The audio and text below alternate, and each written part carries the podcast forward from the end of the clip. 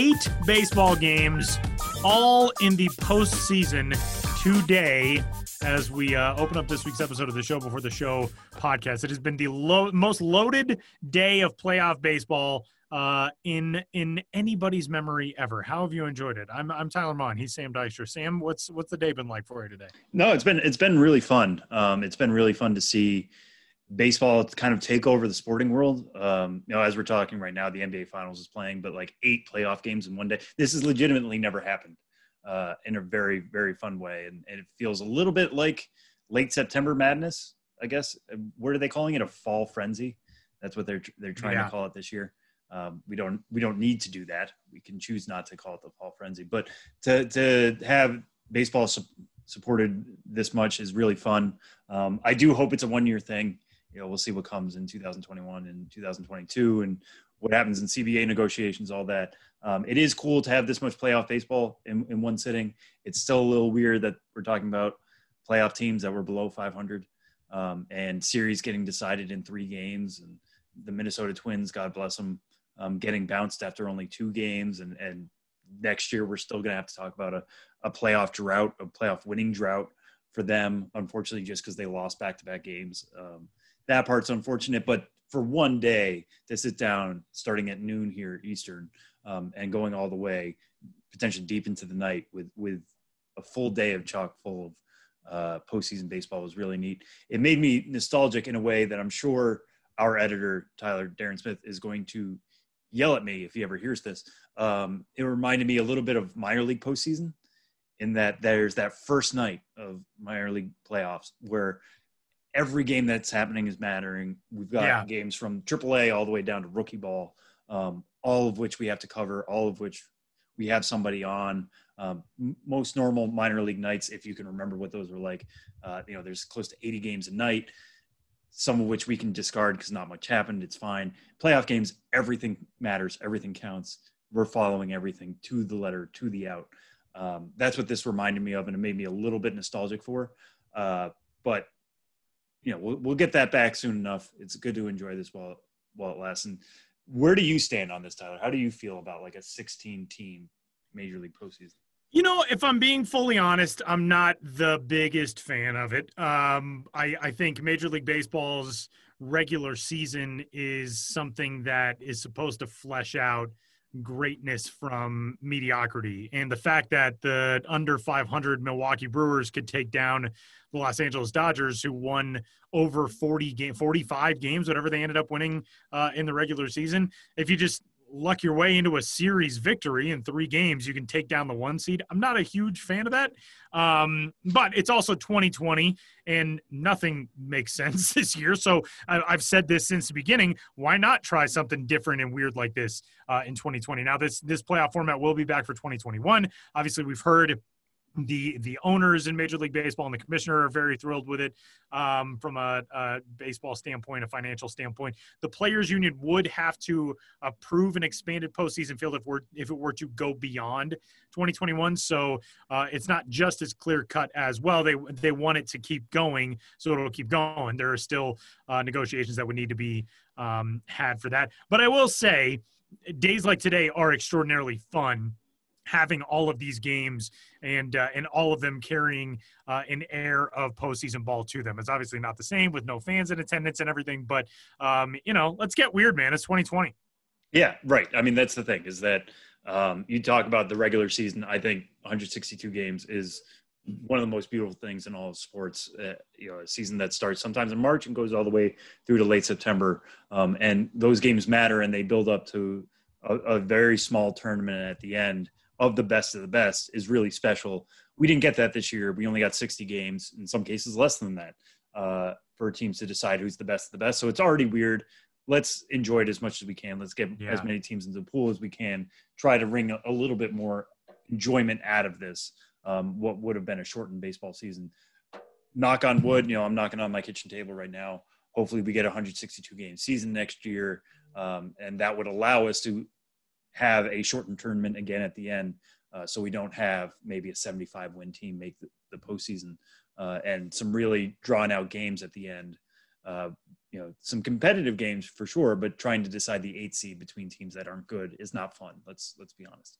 Uh, so fun for for this year in a year that not much fun has happened. Today is certainly fun in the micro sense, um, but it, if this is something we leave in 2020, I'll be totally okay with that. So, with that, we welcome you into this week's episode of the show before the show. He's Sam. I'm Tyler. This is the official podcast of minor league baseball. We got a lot to get to this week. Uh, we'll be hearing from Benjamin Hill coming up in a little while. We'll hear from Gerard Gilberto coming up, uh, one of our writers at MILB.com as well. And uh, postseason now fully and firmly underway. We are basically all the way through two days of the postseason. We've got a couple games still to wrap up uh, here today on Wednesday. September 30th. Um, but we are going to discuss prospects who are set to make an impact in this uh, this postseason, this wild 2020 format with 16 teams having made it across Major League Baseball. So, what Sam and I are going to do is we are each going to pick two position players, two pitchers, and then one swing guy who can be either one of those categories, a pitcher or a position player, uh, who will make an impact in this 2020 postseason. Now, Sam, are these guys who still retain their prospect status or just guys who are rookies? Tell the good folks who uh, who are tuned in. That is a good point, Tyler. Uh, and I'm glad we're clarifying this at the jump because I don't think I clarified this with you before we started. Um, this will be guys who are still ranked, guys who okay, are still good. holding their prospects. I went with it. Good. So that's, Luis Robert, for example, is not part of this conversation. Perfect example. Uh, yeah. A guy who came up and, and blew the doors off of Major League Baseball, but graduated from prospect status. Exactly. We can't if the the guys exceeded 130 uh, at bats, 50 innings, 45 days of service. Um, actually, we, we can talk about that later as well. Um, there will be no repeat rookie of the year. We've teased that before. Um, things changed a little bit this year. Those days of service will count in September. Um, those guys are off the board completely. You have to still be ranked as a prospect.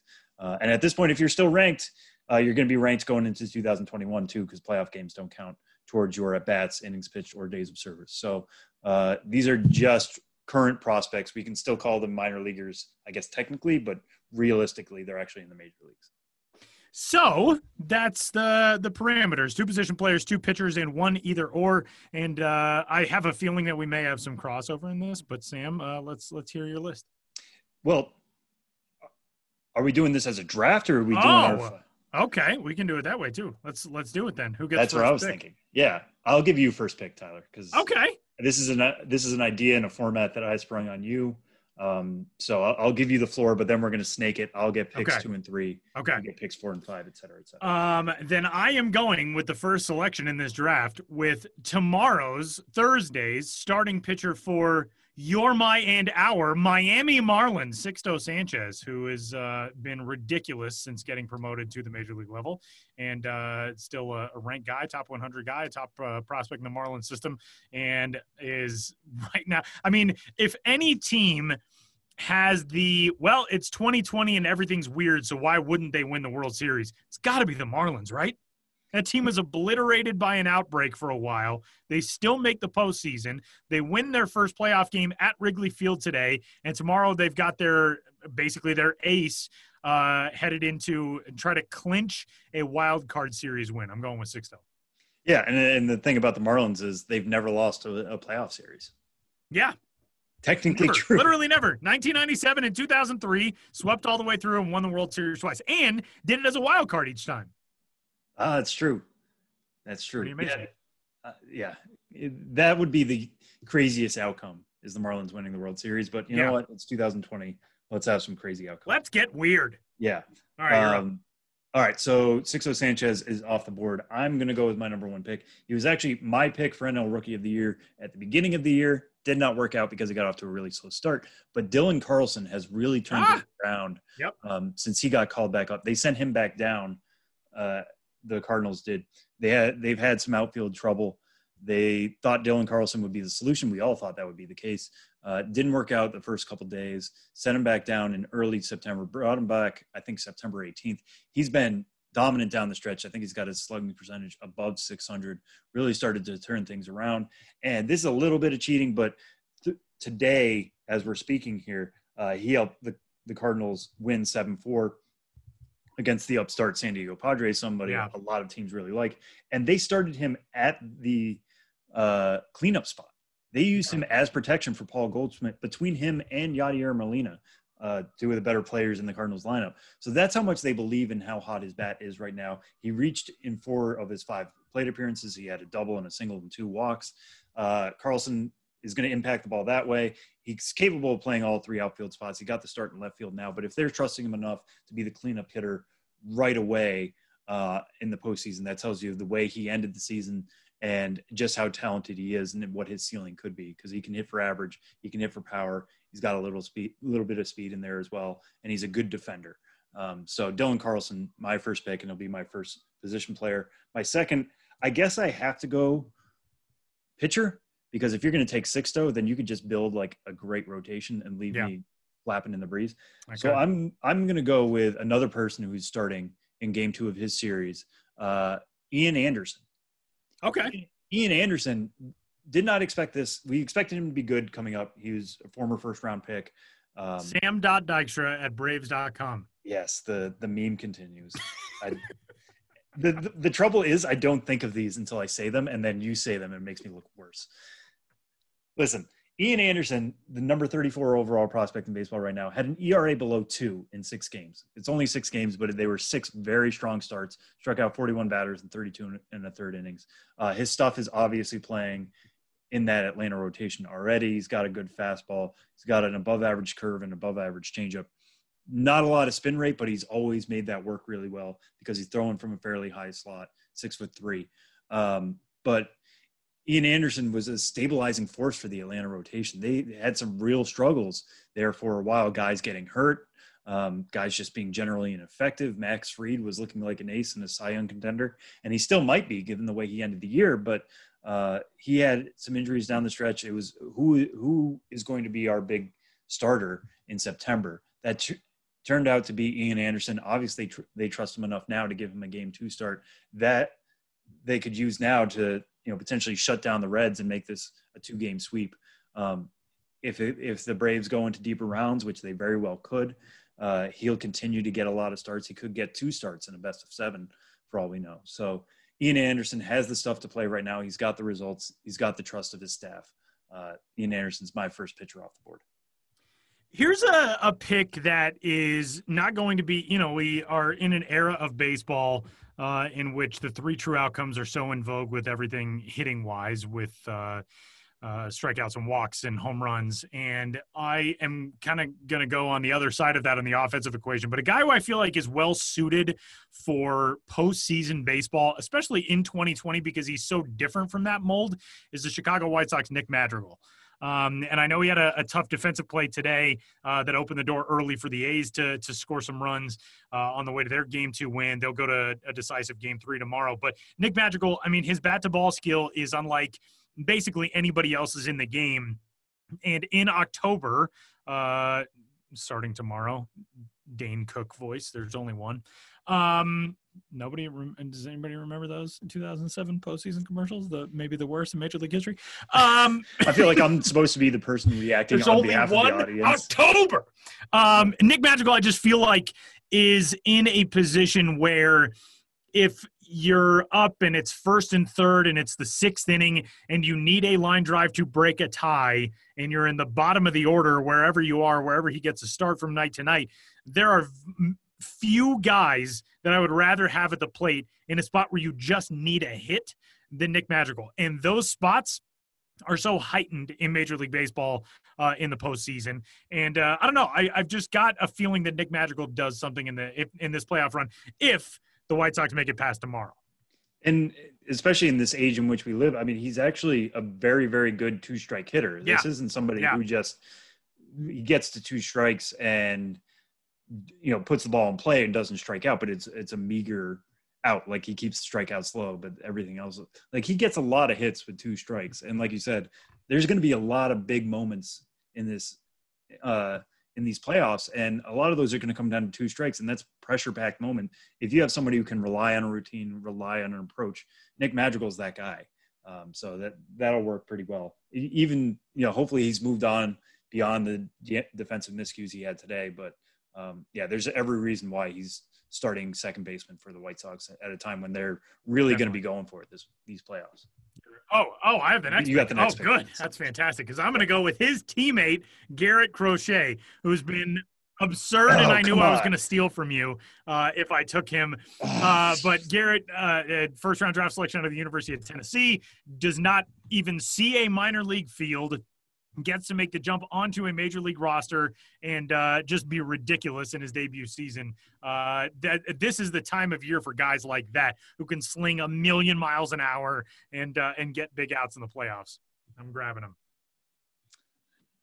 That's not fair because I was gonna. He, I felt like he he would be the perfect flex, as if I could like sneak him yeah, past no, secrets out. uh, two guys on a secrets out. right on a prospects podcast.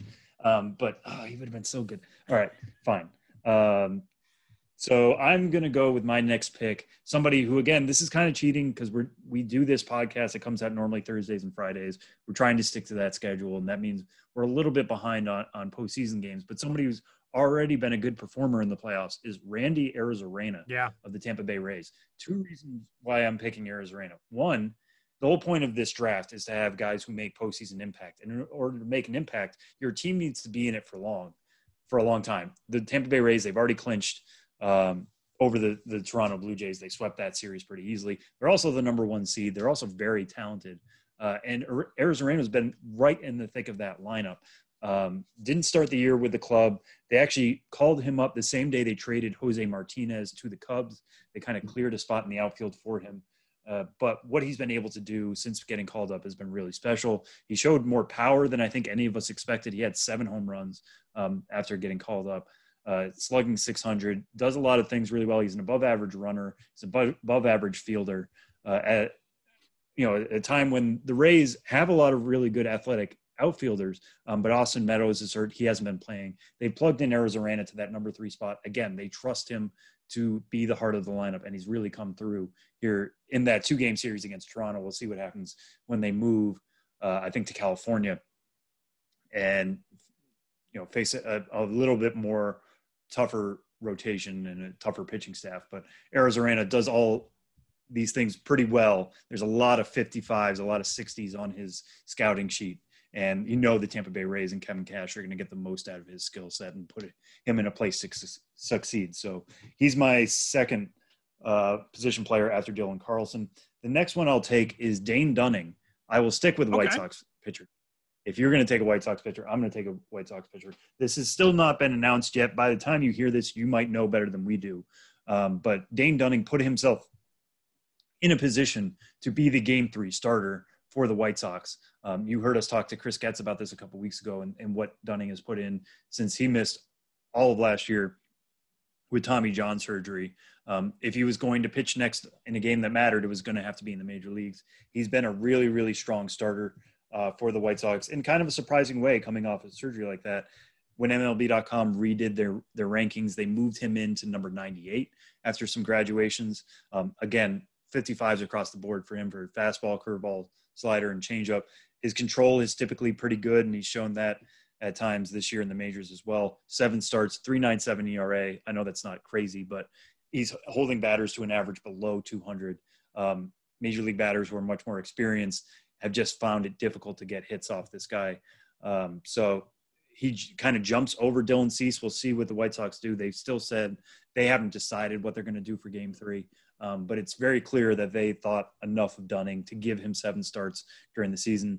I think he's probably going to get a game three start. He's going to get a start at some point, especially if they advance and go to an LDS uh, or even an LCS in deeper series. Um, so I, I like Dunning's chances of impacting a series somehow. Um, so he's he's next off the board for me. All right, my last two. Um, there are a couple guys who I had looked at and evaluated, and I had sent my scouts to to see and and come back and report. But uh, they they're not in the conversation anymore because they've been eliminated. So Nate Pearson, I was I was thinking Nate Pearson maybe um, of the Toronto Blue Jays. His team's done. Um, also, a guy who would have been had we recorded this yesterday and there was still time in his playoff role uh, would have been a, a fascinating pick is Alex Kirilloff of the Minnesota Mm. Twins, who made his major league debut and got a hit in his first major league game in the playoffs, which had never been done before. Um, but since those guys are out of it, the position player group is a little bit thinner beyond uh, the the top heavy first few. And I know that this guy is not a starter as of right now, but I, it just feels like we've been waiting on Jazz Chisholm to do big things for so long that maybe it's still early for us to expect those things from him. But if the Marlins need him in a spot defensively, you know he's going to be great.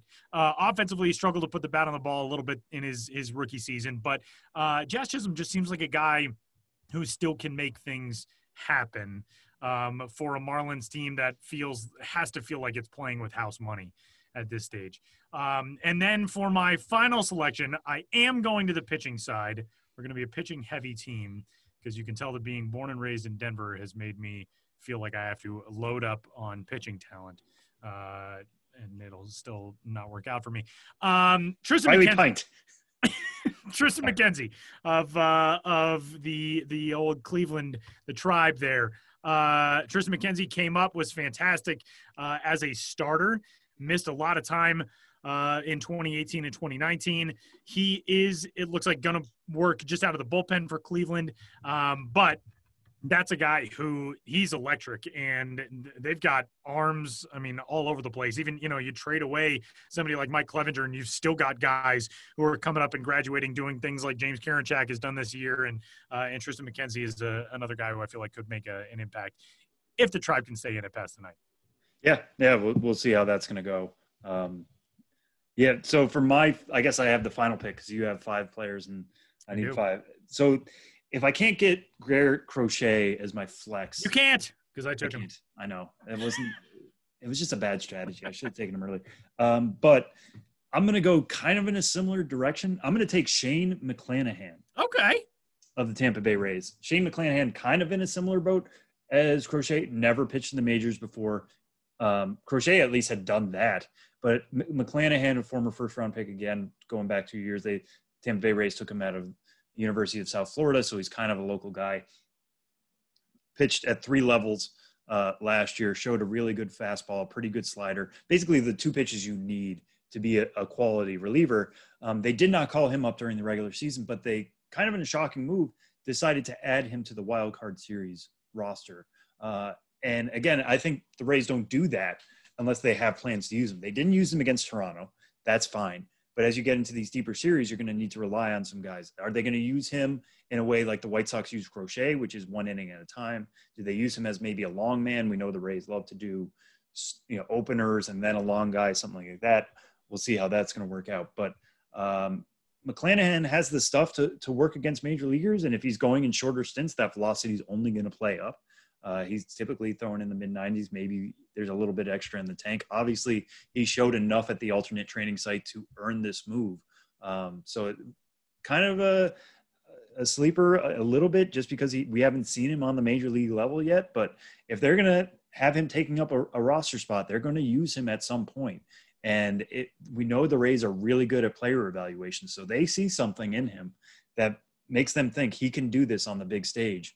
Uh, and the Rays are going for their first World Series title again. I I have them winning the American League. I know that's not really a hot take for the number one seed, but I think they have the talent, the managerial skills, the you know diversity of talent uh, to put together a, a postseason run at a time when things are kind of weird. I wish we could have taken like a Dodgers prospect. Keibert Ruiz was on the board, uh, but the Dodgers just, as one would expect of a very good major league team, aren't really loaded with prospects right now. At least guys with still yeah prospect status remaining. Dustin May's graduated, Tony Gonsolin's graduated. Um, so staying away from the favorites in the NL, but I think the AL, the Rays, again, they know how to use their young pieces. They trust these guys in big spots, and I think we could see them reap the rewards here in the coming days and weeks. So there are our teams, and you can uh, put them together and not really do much because there's only five guys each, so you couldn't play baseball. But still, uh, two groups of five intriguing players. And Should we uh, run through them real quick? Yeah, go for it. All right. So Tyler, you have Sixto Sanchez, Nick Madrigal, Garrett Crochet, Jazz Chisholm, and Triston McKenzie. Yep. I have Dylan Carlson, Ian Anderson, Dane Dunning, Randy Arozarena, and Shane McClanahan. I like them. I like those groups. You would have like told me five years ago that we were going to be drafting a lot of Marlins uh, and White Sox. well, the White Sox five years ago we probably would have believed, but if you would have taken us back to 2015 and said you're gonna you're gonna be in love with what the Marlins have going on, What I don't know. I don't know about that. What about even mid August 2020? Yeah, yeah, that's probably about right too. Um, but uh, fun group, both of them. Um, so with that, we will uh, shift gears a little bit and talk about uh, a news item that came this week uh, in the relationship between Major League Baseball, minor league baseball, and what is now uh, an entirely different type of baseball. To quote from a press release yesterday, September 29th, quote, Major League Baseball and USA Baseball jointly announced today a new format for the Appalachian League, which will feature the nation's top rising college freshmen and sophomores in wood bat play each summer. The new format affirms MLB's commitment to the region, maintains the existing branding of the league, and assures that the Appalachian League will continue to host high caliber baseball and future major leaguers for years to come. The Appalachian League will become a part of the prospect development pipeline, the collaborative effort between MLB and USA Baseball that establishes a player development pathway for amateur baseball players in the United States and will be an integral part of the identification and development process for the USA Baseball collegiate national team and other future national teams. So, what this is saying, I actually have a buddy who worked in minor league baseball, and I sent him this release, and uh, he's been out of minor league baseball for about ten years. But he said, I can't really wrap my mind around this. What what is this saying exactly? So let me try to break it down. The Appy League, which was formerly a, uh, a rookie level league under the umbrella of minor league baseball, uh, in which teams from their respective major league organizations would go to each of these towns. If you were a Blue Jays prospect, you could go to Bluefield. If you were a Royals prospect, you can go to Burlington. Um, those players now will not go to the Appy League. Uh, rookie ball, as we know, there's the Gulf Coast League, there's the Arizona League. There are other things to be sorted out at the rookie level. The Appy League will now be essentially similar to the Cape Cod League. That's something that basically every baseball fan has heard of. The Appy League will be something similar to that. A wood bat league to showcase collegiate prospects, freshmen and sophomores only uh, who will play every summer and will get a chance to be uh, essentially in a pro ball circumstance situation while not yet playing pro ball. So there are other collegiate summer leagues across the country. There's the Coastal Plains League, uh, the the Northwoods League. There are these other leagues that uh, have sort of filled this this area for a while, but Major League Baseball now in partnership with USA Baseball is bringing this under that umbrella. I think, and you and I have talked off uh, air, which is always a weird thing to say about a podcast. We've talked off record button um, about what could be coming with the the one baseball plan and with things like this. And uh, it's been obviously there are still so many things to be hashed out between Major League Baseball, minor league baseball, but movements like this I'm really excited about. Like, I think this is a tremendous move for the Appy League. Um, it's obviously going to be different, uh, but to the the casual baseball fan who shows up to a game in Danville, Virginia, because they want the experience of being at the ballpark and good concessions and a night out with their family and maybe some fireworks and stuff like that. This is largely going to be a very similar product um, you'll just be watching collegiate players instead of guys who are usually around that exact same age who are signed by major league organizations. So this is is going to be very different in terms of the mechanics of how the rosters are filled and that type of thing. But uh, this this feels like it's a breath of a different kind of life for the Appy League, and and I think it's exciting. Yeah, I mean, the big thing here is that baseball is going to stay in those communities. Right. Um, it's going to have a very similar schedule. I think it's 54 games um, through the summer. Um, you know, the one thing that that's hanging over here is that uh, as we're talking, the PBA uh, is up on September 30th. There's going to be some things that are going to be different about minor league baseball, as we've always said on the show. We're going to be discussing those when they happen, when announcements when announcements come. The Appy League was an announcement. There was representatives from Major League Baseball, USA Baseball, uh, the Appy League itself on a call this week um, that I that I joined, and everybody seemed excited about this opportunity. Um, you know, what's coming to the Appalachian League. Uh, they claim that it, it, they're going to be able to get premier college talent. Um, a lot of this, since USA Baseball is involved, and as you said, Tyler, uh, they are in charge of who gets to be on the national team, the national collegiate team, the future teams like going to the Olympics or potentially even. Tyler, you know this better than I do. Are they involved in the WBC selection or no? Yeah. Um, so that's what's going to be so interesting about this is USA Baseball is for those unfamiliar each country that that plays i mean any sport has a national governing body for that sport. Uh, usa baseball the national governing body for the sport of baseball. Yeah they fill all the rosters. So the world baseball classic uh, premier 12 which was the the top international competition last year uh, and then the youth level uh, or amateur level uh, in certain circumstances um, age groups. So there's a a U23 Baseball World Cup the USA Baseball actually doesn't participate in. And then there's U18, U15, and U12. USA Baseball also uh, fields a collegiate national team every year, which is full of. We've talked to a lot of guys on the podcast who have been part of the collegiate national team, um, and those guys are generally just a, a, roster that plays exhibition games. They'll play against teams from Cuba or Japan or Chinese Taipei, what have you. Um, so this will be under that umbrella as well. What it helps USA Baseball do is expand out its ability to identify players for those future pathways rather than just oh well here's a, a week long camp in florida or arizona or at the usa baseball facility in, in cary north carolina this will expand the the ability for them to catch so many good players in that net far beyond what they've already got yeah and it's it's going to be kind of like a different type of player that you're going to see there. Um, it, you know, as Tyler mentioned, the Appy League is kind of what it, the old version of it um, was a chance to see prospects, usually on the very young side, get their first chances away from the complex, away from the GCL, the AZL, or the, even the DSL if they kick them straight from the complex in the Dominican. Um, and now it's going to be college guys, and somebody who, eh, like myself, who grew up going to Cape League games um, it was really exciting to go to Cape League games because you knew a lot of those guys were going to make it to pro ball and a lot of them were going to make it to the majors. Now, how talent's going to work here and adding a big league like this to the college wood bat, you know, summer landscape, how is that going to affect, affect the Cape League, um, you know, some of the other ones that are involved here?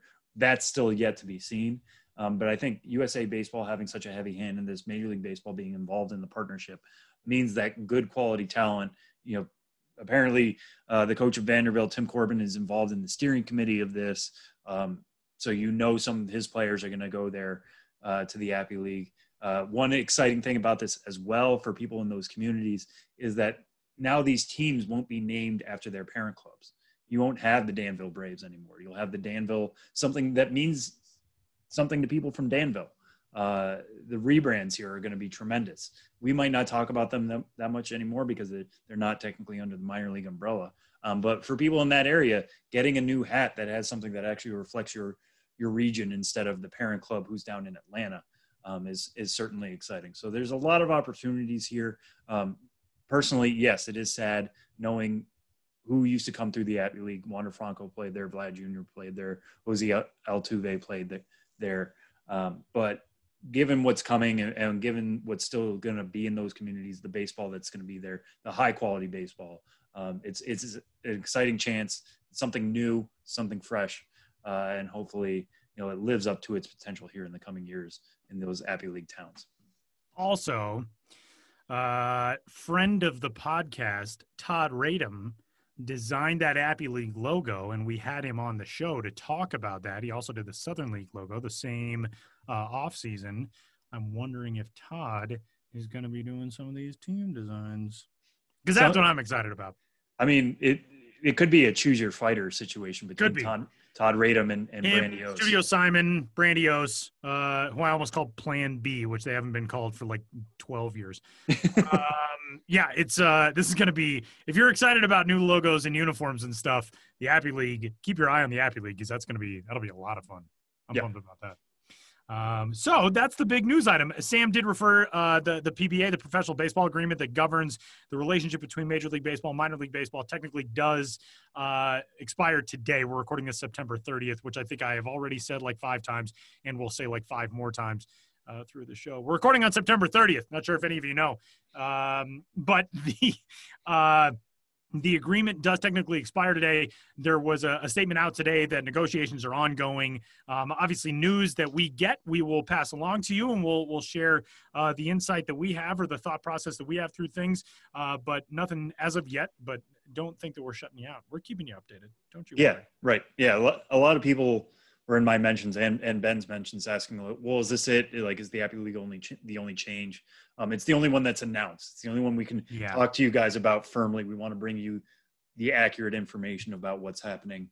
Um, so, you know, as reports come out about other uh, clubs and other leagues and what they they will look like in 2021 and beyond, we're going to talk about that. I think it might be one of our busiest off seasons on the podcast. Yeah, talking about all that stuff and and how things are going to look in in the weeks and uh, months to come. But um, yeah, this is this is one of the big first moves, and um, like we said, pretty exciting for the Appy League and, and what's going to come to those towns, and hopefully it, it follows through on that excitement. So, with that, we'll wrap up our introductory segment of this week's episode of the show before the show.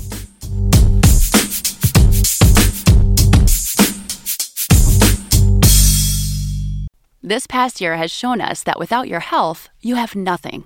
If you're not well, you can't work, look after yourself, or take care of your family. You can't enjoy the life you've worked so hard to build. That's why you need to prioritize taking care of your long term health today, before it goes from good to bad to worse. So invest in your long term health with Forward. Forward is intelligent medicine with a personal touch. Their doctors are dedicated to catching top killers like cancer and heart disease early before it's too late and catching them early could save you tens of thousands of dollars in the long run. Everyone's health history is different, which is why Forward Doctors personalize a health plan with you based on your genetics, lifestyle, and biometrics to achieve long term results and ensure nothing gets missed. It's time to invest in a doctor that's invested in you. Go to goforward.com today to protect your future health. That's goforward.com. Goforward.com. Well, we are joined again this week uh, by Ben Hill in what's kind of a big week for Ben. Um, ben, thank you so much for joining us. How are you doing? Hey, I'm doing well. It's interesting just to talk to you and not Tyler. So um, now we can uh, have a secret gossip session about Tyler, right? I know that. Yeah, the uh, the show before the show before the show uh, was especially spicy this week. And Tyler, unless he wants to, like I've always said, pay my entire year's salary, uh, he can't find out what we said about him. So that's on him. Um, but yeah, we'll, get to why this is a big week for you. We'll talk about the Innovator Summit here in a minute. But we just talked about this in the last segment when it was Tyler and me um, about the changes coming to the Appalachian League uh, for the 2021 season, becoming a coll- collegiate wood bat league. Um, ben, just quickly, what was your reaction to that, and uh, what are your thoughts about the changes that are coming to the Appy League?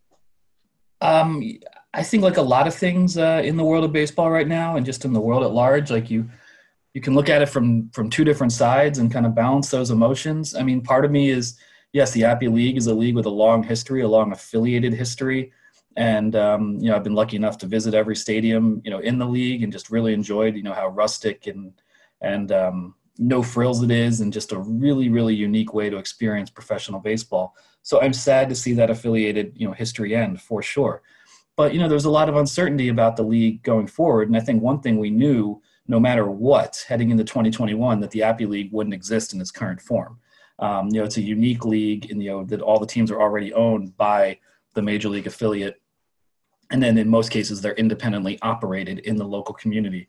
But it's a uh, it's it's not technically affiliation agreements, so it's not beholden to the same structure as the rest of the you know professional baseball agreements. So we knew the Appy League was going to change. So that's where I feel actually really positive right now. We knew the Appy League in 2021 and beyond was not going to be what it had been.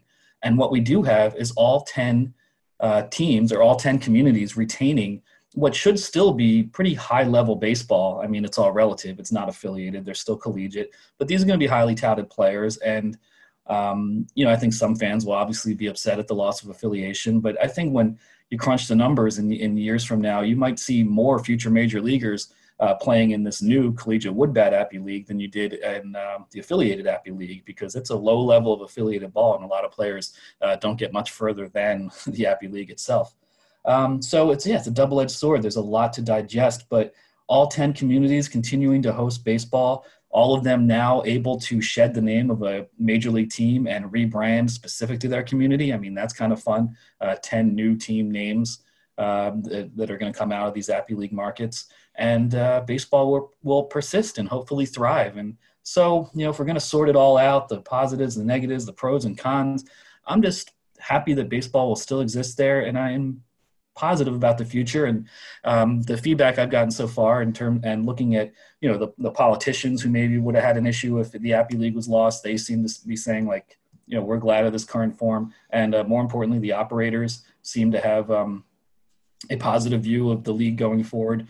So let's be positive and just be happy for the Appy League, and I'm looking forward to hopefully visiting it again in this new form sometime soon. And, and just quickly, as somebody like you said who has traveled all over the Appy League and got to experience it firsthand. Um, you know, one of the most exciting things about that is the rebrand opportunities, mo- most of which we won't cover anymore. But um, as somebody who has experience both with the Appy League and rebrand opportunities, what's one name maybe you're really hoping to see in a Pulaski or a Burlington or a Greenville? Yeah, that's a great question. I hadn't thought thought too much about it. Um, an obvious one that maybe I don't have like a super fond attachment to, but I know there's going to be a lot of agitation for Johnson City uh, to become the wagon wheels. I know they've had wagon, you know, wagon wheel theme jerseys, um, but you know, full time name change to wagon wheels, I, I, think is one we could see.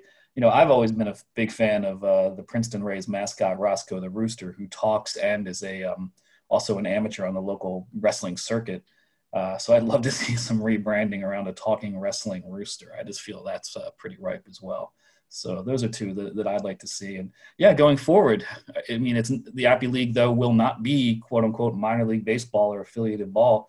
You know, is that something now in our purview going forward in terms of something we explicitly cover? Questions abound.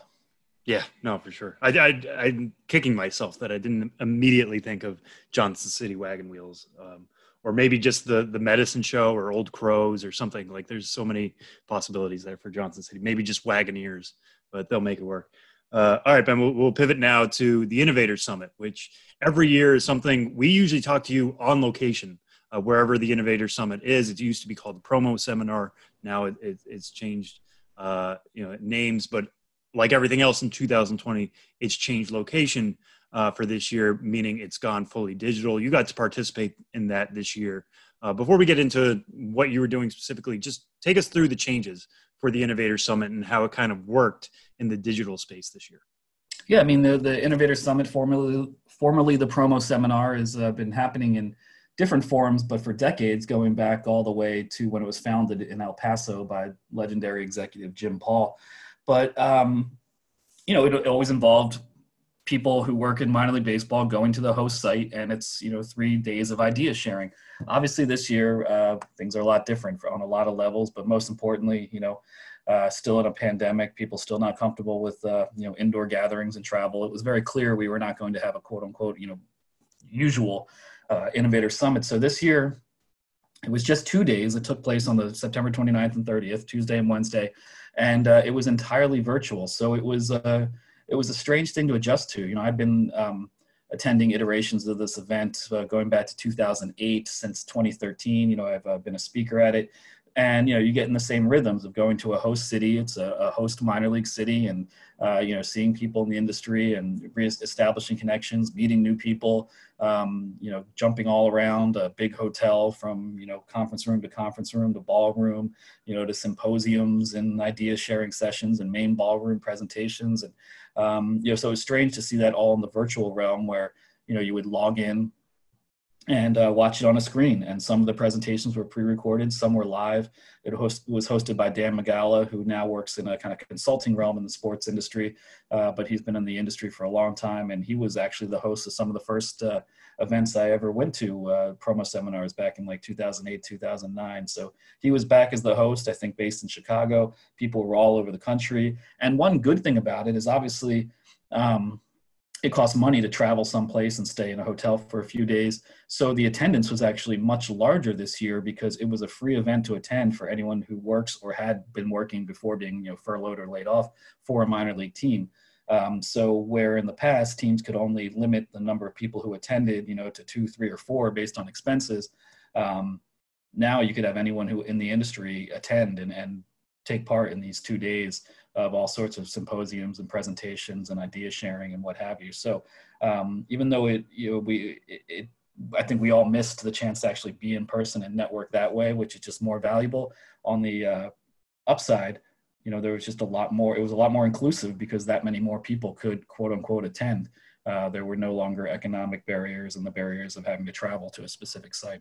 Yeah, no, that's that's definitely a positive take from this. And one thing uh, that is a feature every year at the Innovator Summit, uh, you talked about a lot of people are giving presentations. You are one of them.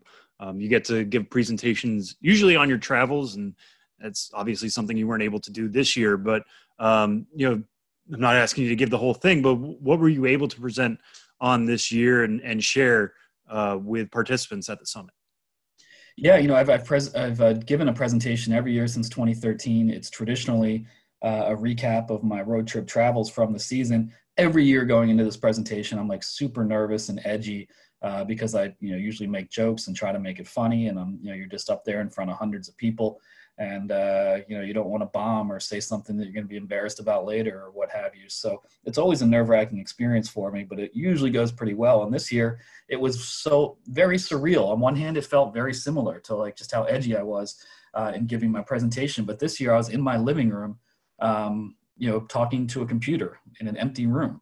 And that was a very strange uh, way to do it. And of course i didn't travel this year because there was no minor league baseball but i did provide a highlight highlights of just all the things I covered this year. I provided highlights of road trips past. I had some kind of comedic elements, such as uh, you know shirts that teams could have sold but didn't related to the 2020 season. You know those snarky and sarcastic T-shirts like the Durham Bulls. This is some bull shirt. I came up with a whole bunch of other shirts that teams uh, you know could have sold in 2020 and didn't. So it was fun to kind of you know uh, work those comedic muscles a little bit and try to come up with some good jokes and some good visuals to go along with it. And uh, all things considered, I think it went pretty well. I'm really glad it's over. And uh, and uh, yeah, then I also from that part of my transition, then I transitioned. Uh, I changed clothes very quickly, put on a suit and tie, and then uh, hosted or emceed the Golden Bobblehead Award presentation. So it was like two presentations in one for me, and a, a uh, very strange day yesterday. It was a lot of stress and pretty fun, and I'm glad it's over. Yeah, I'm I'm sure that was like a hectic day. We were talking off air about just everything that goes into that, and um, I can only imagine that the stress level is even a little bit more.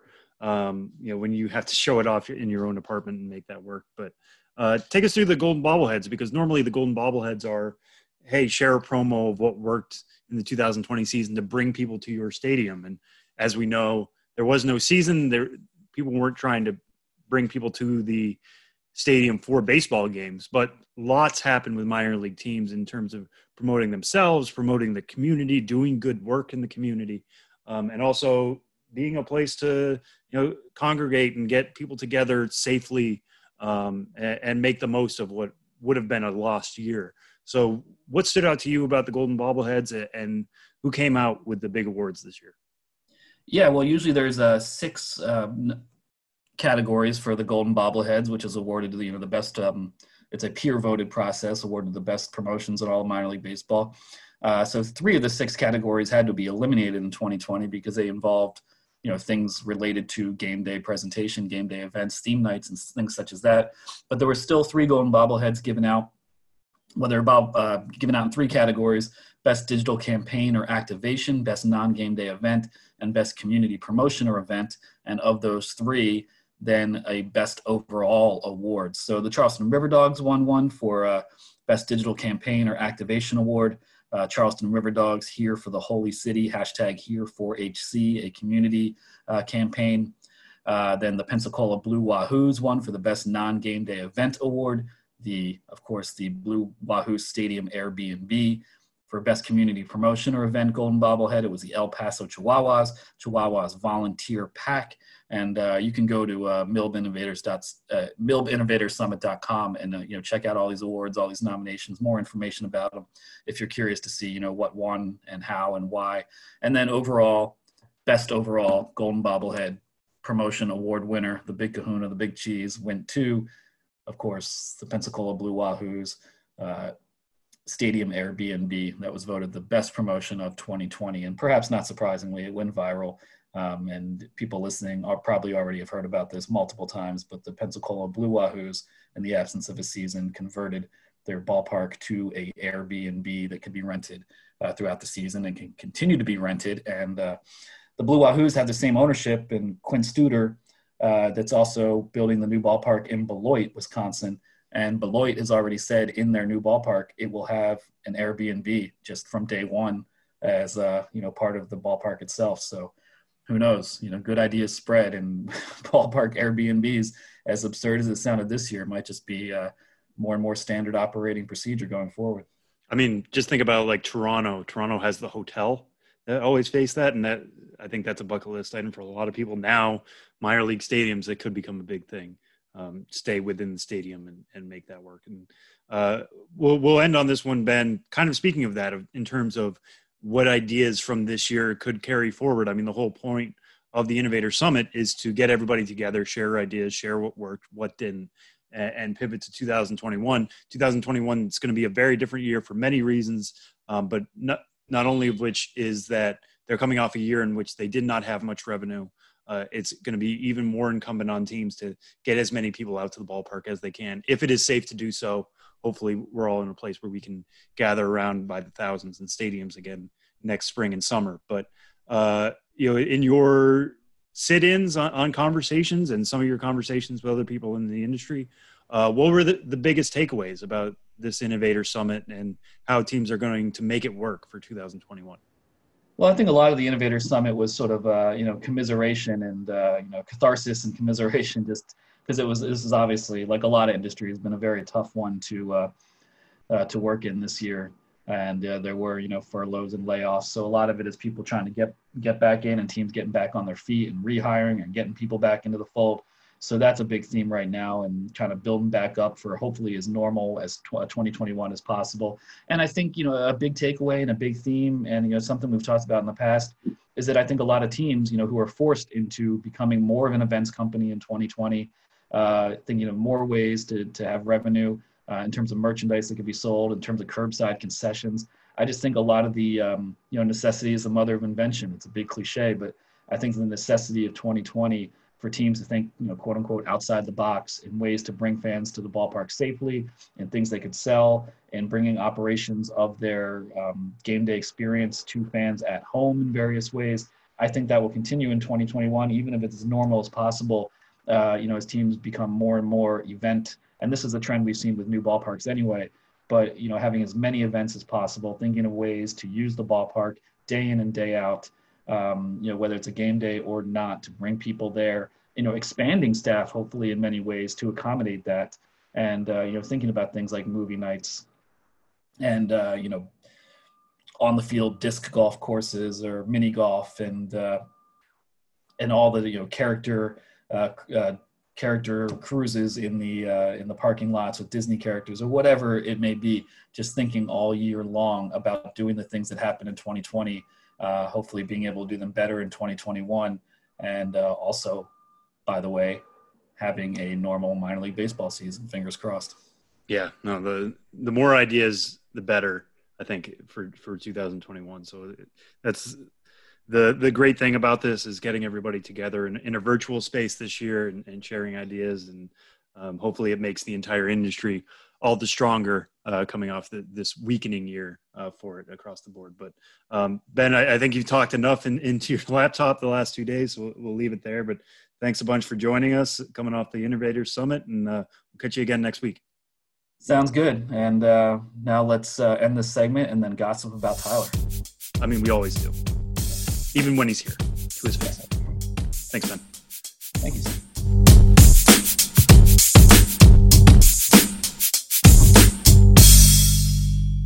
We continue along uh, with our Hispanic Heritage Month coverage uh, this month on MILB.com, and time to uh, check in with one of our writers for our minor league writer spotlight this week. Gerard Gilberto joins the show. He's got a great profile up on uh, a guy, uh, a manager, maybe a, a, rising star in the managerial ranks in the Chicago White Sox organization. Gerard, what's going on? Hey, what's going on, Silas? Just uh, you know, watching the, this eight hours of baseball today. It's fantastic, right? It's uh, yeah, it's yeah, been a yeah. it's been a loaded day.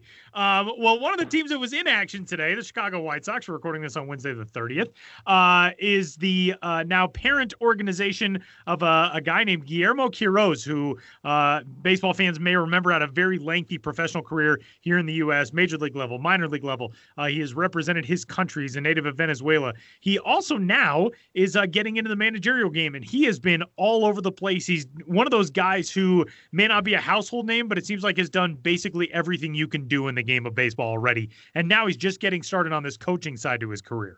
Tell us about his road, kind of getting in with the White Sox, getting started, um, especially you know just coming out of a playing career that ended only a few years ago.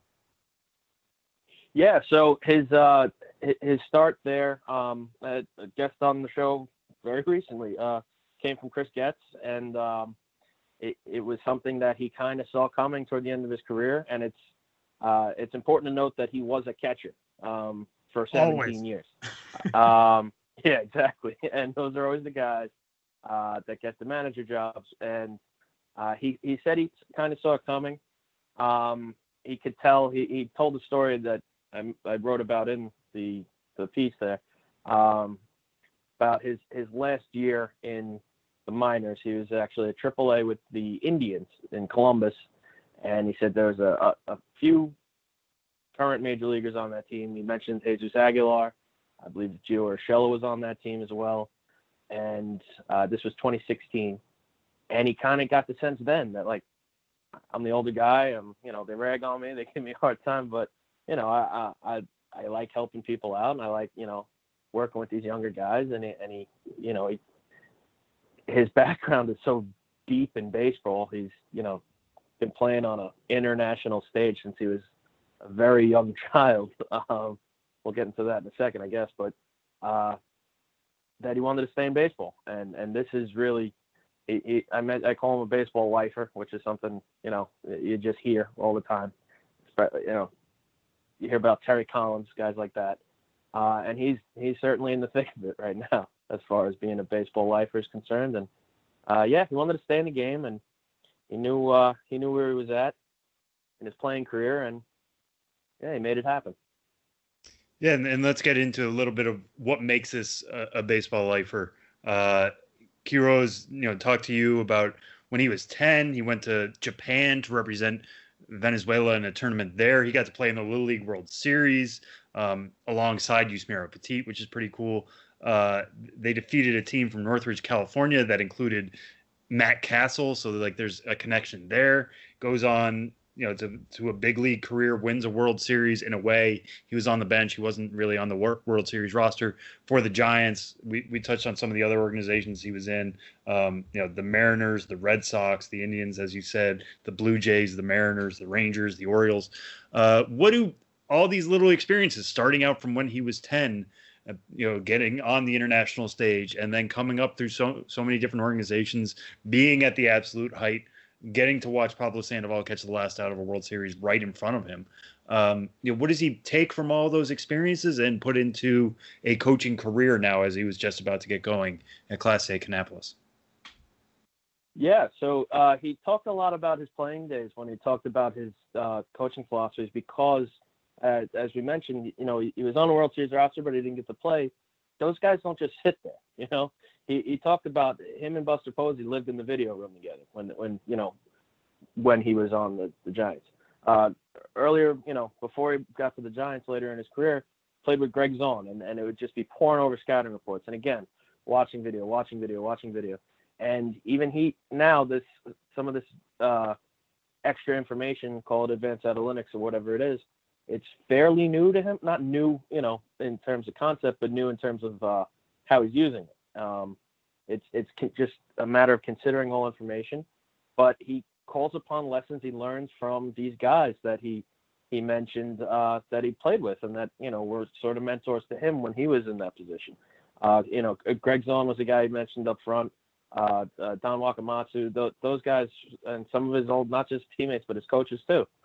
So being able to draw on all this experience is basically just, you know, built up a library uh, for him and it, it just this you know huge depth of knowledge that um, he's able to provide for for the, the players he has now. And uh, I don't know if we, we mentioned this before, but uh, it, he was going to be in the in the Sally League this year. So this was he started in Winston Salem, and then he went up to Charlotte. So now he's going to be working with younger guys than he's ever actually worked with, or he probably hasn't you know been on a team with a eight, 18 year old really like you could get a a, kid that young in the Sally League for a while.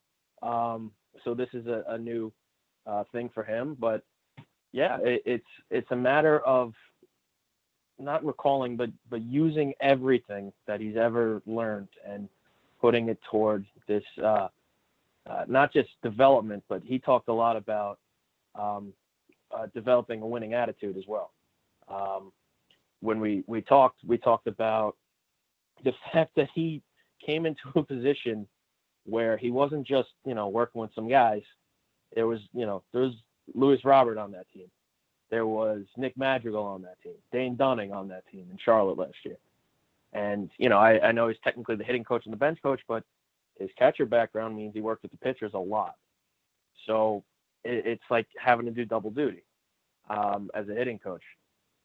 So he got to work with these guys that are not just prospects, but they're sort of the cream of the crop and, and, and what the game can provide here. I which I hope people notice. We've had, been talking about the White Sox. You guys been talking about the White Sox on this podcast for like four of the last six weeks. Like they've yeah, it seems know? like it. Uh, yeah. So um, yeah, it, it's it was a unique situation to come into. Um, but you know, he wasn't the guy running the show then.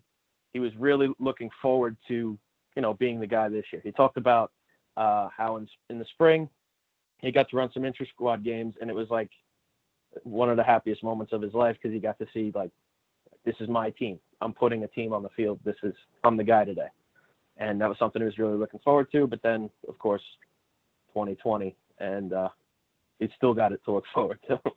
Right. Yeah, and, and you notice Yeah. you note this in the piece that um, he's been kind of in charge of like 15 guys who would have been with him in Kannapolis uh, during the summer, checking in with them and doing that. One thing I want to bring up quickly too um, is one of my favorite graphs in here is you. It starts with a quote from him in which he says, "I played in towns that I never heard of in my life. I'm being honest. I never dreamed of going to those cities or countries." And then you kind of list some of these places that he went to. He played in Jackson uh, when the Generals were the West Ten- Tennessee Diamond Jacks. He played for Fresno. He played for San Antonio. He played for the Queens Kings and New Haven Ravens, who don't exist anymore, uh, which tells you how long his career goes back, and two other now defunct minor league teams as well. Um, what did that road kind of teach him, not only about what he was as a player, not only as what he was as somebody getting used to the country and and visiting new places, but eventually to become a manager of these young guys. There are going to be a lot of guys he's going to be managing potentially next year who have never heard of Kannapolis before in their life, never mind other South Atlantic League towns. So what did that route kind of do for him through the minors to set him up for this managerial job? Yeah. Um, so we talked about a little bit was the uh, the the marketing stuff uh, that goes into being a ball player in the town, and he he said that he always leaned into it. He, he always loved it. You know, whether you, talk to the kids, you, you go be an ambassador for the team, and it really doesn't matter where you are. Um, you know, because the same thing is expected of you wherever you go. Now we both had a laugh because he said, you know, when I got drafted, I, I got assigned, uh, not, uh, I'm sorry, when I signed, I got assigned to uh, Medicine Hat. I didn't even know that was a place, and I didn't either know, personally. Queens Kings, I, I live up the block from you know St. John, so I knew about the Queens Kings when I was younger. But you know, Medicine Hat, that's a that's going to take a long time. That's going to be on someone's Sporcle quiz as a, a very tough answer to get.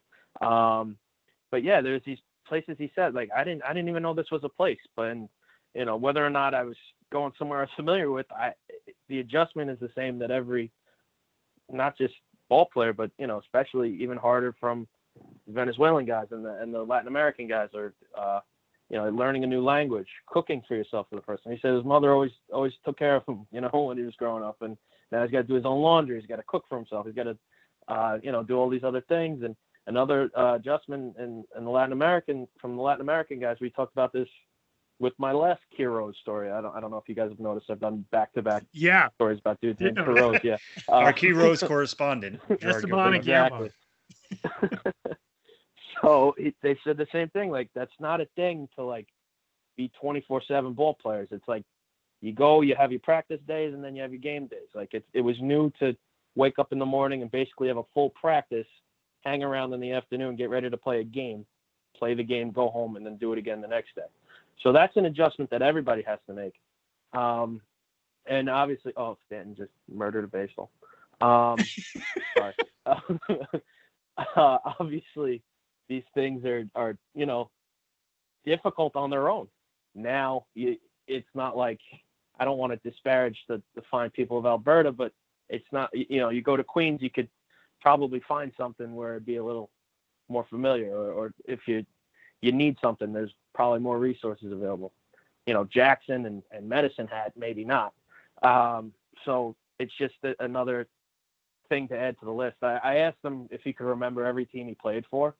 He said definitely not, but I definitely remember the years, and I could say I was with like, you know, I, Toronto's A ball team or something like that. I couldn't say the name of the actual team. Um, but uh, you know what though? He again, he could be his own Sporcle quiz. He, he's he's been around. It's a tough. Uh, it's a lengthy baseball reference page, um, and and he was he really enjoyed it. And obviously, this year was the first year of the Cannonballers, right? Am I am I remembering that correctly? Right. Yes. Yeah. Right. Yep. They were the intimidators for all these years, and he was going to be the guy that you know this small town was relying on for a lot of uh, you know promotion of this new name and and this new identity and uh, they were lucky to have a guy who's sort of been through it you know that sort of knows the deal you know that knows that this is as much a uh, you have to sell yourself to the town as uh, more often than I'd say the average major leaguer. We our uh, player pages at milb.com list for each team that a player was with. There's a, a line break year after year on uh, on the stats part of that page and i would imagine there are not many guys who have a longer list of uh, team after team line breaks than uh, than the illustrious career of Guillermo Quiroz. And the crazy thing about it is he's still not even 40. He's 38 years old and he's Right. done all this. Uh, got into pro Yeah. ball in 1999. Amazing. Yeah, he was he was hot stuff back in the day too. We had him ranked um because I remember seeing an article from last year uh, that Jim Callis or uh, like the most hyped catching prospects from each team in the list. I guess it was ever. Um, and he was a number 20 overall prospect back Huh. in the day. Um, he was, you know, he, he was signed uh, obviously with a lot of regard. And yeah, it, it, this was a guy that obviously lasting 17 years is, is incredibly difficult to do in, in the major league, in professional baseball. Well, it's a great story. It is up on the site right now. You can check it out at MILB.com. Gerard, you can find it on Twitter at Gerard underscore Gilberto. And uh, great stuff, man. As always, this is a really fascinating story. And these are such good guys to for us to profile because it just kind of it takes you into that area of baseball where somebody's in it, they want to be in it, they want to be in it forever, and there's something magnetic about those guys. And this is a, another great piece. Nice work, man. Yeah, I I mean this was a this was a fun one to write. Everybody loved them that I that I talked to. I've never I, I tweeted this out, so um, I don't want to repeat my joke, but shameless, whatever. Uh, this was the most amount of responses I've gotten where I've like reached out to somebody about an interview and told them what the story was about. This is the most amount of times I've had someone respond with, "Let me know when that's up. I love Guillermo." That's awesome. I would That is awesome. that. Yeah. Uh, Those are yeah, so and it- cool. and it's got everything to do with. I know these people don't know me, so it was all about Guillermo that they were looking forward to reading about. Great stuff, man. Thanks, Gerard. Of course.